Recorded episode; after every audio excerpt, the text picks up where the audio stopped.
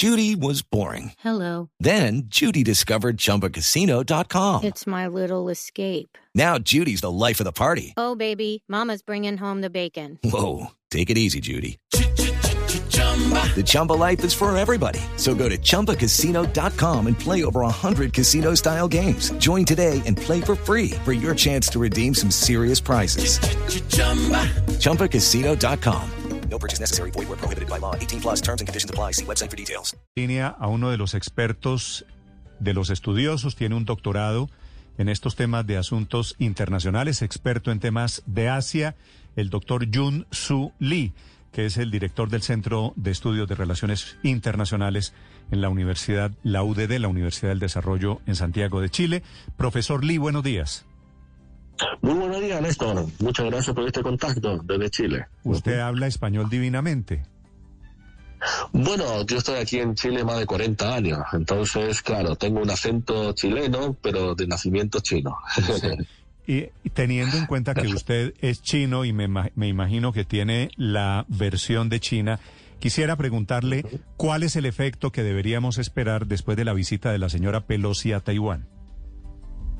Bueno, en primer lugar, yo creo que la visita de Pelosi a Taiwán, la provincia de Taiwán, es un grave error. ¿Ya? ¿Por qué? Porque, número uno, lesiona las relaciones entre China y Estados Unidos, ya que ya está caído desde el gobierno de la administración Trump hasta el día de hoy.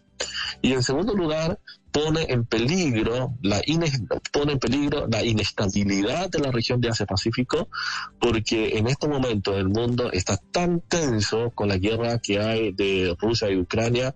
Tener a una región extra que va a estar tensionada por posible conflicto entre China, Estados Unidos y la provincia de Taiwán, la verdad es que no tiene sentido. Ahora, lo que usted menciona de que efectivamente China va a empezar a realizar ejercicios militares a partir del día de mañana y 3 días consecutivos, pero más que eso, yo creo que China lo que está demostrando es fuerza para decir, okay, usted ha traspasado un poco de la frontera de China con esta invitada especial, que es la tercera autoridad máxima de Estados Unidos a la provincia de Taiwán. Entonces nosotros acá vamos a realizar una acción correspondiente, ¿ya? Y eso es ejercicio militar. Y China ha establecido los límites de su ejercicio militar, que va a ser en la zona, imagínese usted, a 20 kilómetros de la costa de Taiwán. Entonces, esto es un claro mensaje para las autoridades locales de Taiwán para decir, si usted quiere seguir con esta senda secesionista, el gobierno central no lo va a permitir. Ahora, muchos amigos míos me han dicho, oye, pero China ha amenazado mucho, pero no han tomado acciones concretas.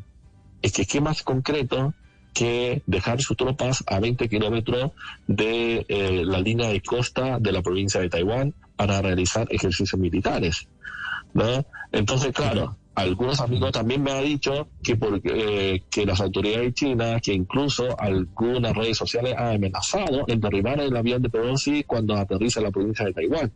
Claro, pero eso no es tan así, porque siempre en la diplomacia hay bastantes pasos para llegar a la guerra.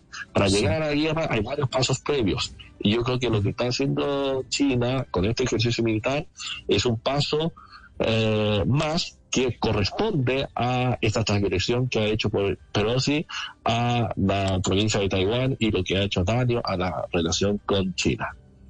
Pero, profesor Lee, esta pregunta se la hago desde Madrid. ¿No le parece que hay una cierta desproporción en la medida en que puede ser más o menos inoportuna la visita de Nancy Pelosi, pero al fin y al cabo se trata de una visita, es un acto que no tiene un componente militar, y que esa visita sea respondida con un despliegue militar como el que estamos hablando, con tropas, o mejor dicho, con embarcaciones a 20 kilómetros de la costa de Taiwán, con sobrevuelos sistemáticos de aviones de combate en actitud totalmente hostil, y ese anuncio de los medios chinos de que varios misiles van a sobrevolar Taiwán? Insisto, ¿no le parece que hay una desproporción en la respuesta teniendo en cuenta la categoría de la acción? It's time for today's Lucky Land horoscope with Victoria Cash. Life's gotten mundane, so shake up the daily routine and be adventurous with a trip to Lucky Land. You know what they say, your chance to win starts with a spin. So go to LuckyLandSlots.com to play over 100 social casino-style games for free for your chance to redeem some serious prizes. Get lucky today at LuckyLandSlots.com. Available to players in the U.S., excluding Washington and Michigan. No purchase necessary. VGW Group. Void where prohibited by law. 18+. Terms and conditions apply. Ajá. Pero también hay que saber de que acá esta acción corresponde, esta acción militar corresponde a la defensa de la soberanía nacional de China. Porque en el mundo existe una sola China y esa es la República Popular de China. No lo dice China, no lo dice la autoridad de China y tampoco lo digo yo, sino que la propia Naciones Unidas, a través de la resolución 2758 del año 1971, ha declarado que en el mundo existe una sola China y que Taiwán es la provincia de la República Popular de China. Por lo tanto, sobre la existencia de una sola China no existe ningún tipo de dudas. Entonces, que ya haya una autoridad, una tercera autoridad de Estados Unidos visita a la isla de Taiwán, ya pone en peligro, es decir, pone en peligro esta idea de la integridad territorial de China. Por lo tanto, China responde, o cualquier país del mundo colocaría sus fuerzas armadas para la defensa de la integridad física territorial. Ahora, acá no estamos hablando de una acción de ataque concreto contra algunas instalaciones norteamericanas o de algunas instalaciones militares de la autoridad de Taiwán, sino más bien es un acto de demostración de fuerza, tal como lo ha hecho Pelosi con su aterrizaje a la provincia de Taiwán. Por lo tanto, son medidas, yo lo veo correspondiente, ya porque a ambas partes va a traspasar, en el caso de Pelosi, a la frontera de China, que es entrar sin la autorización, sin la venia del gobierno central de la República Popular China a la provincia de Taiwán. Entonces yo lo veo como una forma correspondiente. Ahora, señor, el siguiente paso, cuéntame, ¿sí? No, sí, por favor termine. No, yo diría que el paso a seguir, porque también sabemos que la séptima flota norteamericana está en el estrecho de Taiwán también, pero claro, está fuera de la línea de la 200 millas náutica, ya. Por lo tanto, eso para China, eso es bueno, eso no es percibido como una especie de amenaza o que va en contraviene del derecho internacional. Por lo tanto, si es que Estados Unidos, con su séptima flota, traspasa y que entra, por ejemplo, colocar sus tropas, sus portaaviones, a 20 kilómetros de la línea de la costa de Taiwán, eso sí que puede pasar a temas mayores, porque la República Popular China puede sentirse amenazado de que ellos están colocando sus tropas en la provincia de Taiwán. Y eso es una clara provocación. ¿Y qué eso no ha pasado? Uh-huh. Sí, señor Lee, le estoy preguntando desde Londres y le quiero preguntar desde la perspectiva de la política interna de China, porque, o sea, usted habla de la parte militar, pero también hay represalias económicas. La pregunta es, ¿por qué está respondiendo con esta fuerza el gobierno central chino? ¿Tiene que ver con la reelección que está buscando el presidente Xi a fin de año? No, yo creo que el gobierno, el Estado chino, a través de su historia desde el año 1949, siempre se ha afirmado de que provincia de Taiwán es parte inalienable de China. Por lo tanto, sobre eso no hay ningún tipo de vacilación, cambio en su línea. Siempre han sido muy duros en la defensa de la soberanía nacional. Por lo tanto, cualquier intromisión en los asuntos internos por parte de un Estado extranjero a los asuntos de Taiwán, ¿no es cierto? China responde siempre con la misma firmeza y como lo está respondiendo el día de hoy también. Por lo tanto, no creo que esto tiene que ver con la reunión que se va a sostener a mediados de este mes.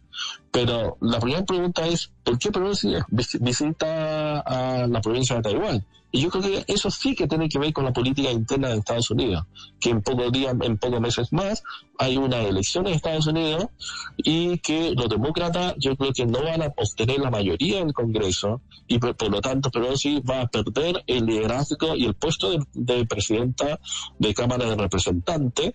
Por lo tanto, ella, como miembro del Partido Demócrata, necesita hacer alguna acción, ¿no es cierto?, populista, nacionalista, para ganar las próximas elecciones. Por lo tanto, Pelosi, de invocar el nacionalismo, imagínate, ella quedaría como la heroína, ¿no? A pesar de la amenaza china, ella va a visitar a la provincia de Taiwán, O sea, queda con un pie muy bien puesto dentro de la política interna norteamericana. Por lo tanto, yo creo que acá hay un interés electoral de parte de Pelosi, que en su carrera política, en esta fase, ya está en forma bastante alicaída. Entonces, yo veo por ahí el tema, porque incluso si nosotros revisáramos la declaración de prensa y de la declaración del portavoz del Consejo de Seguridad de Casablanca, John Kirby, el día de ayer ha dicho: bueno, nosotros reconocimos la existencia de una sola China y que hay que buscar la forma de bajar la tensión con la relación de Estados Unidos con la República Popular China. Y él lo ha dicho. Y yo creo que eso es un guiño del gobierno de Estados Unidos, del poder ejecutivo, para bajar esta tensión.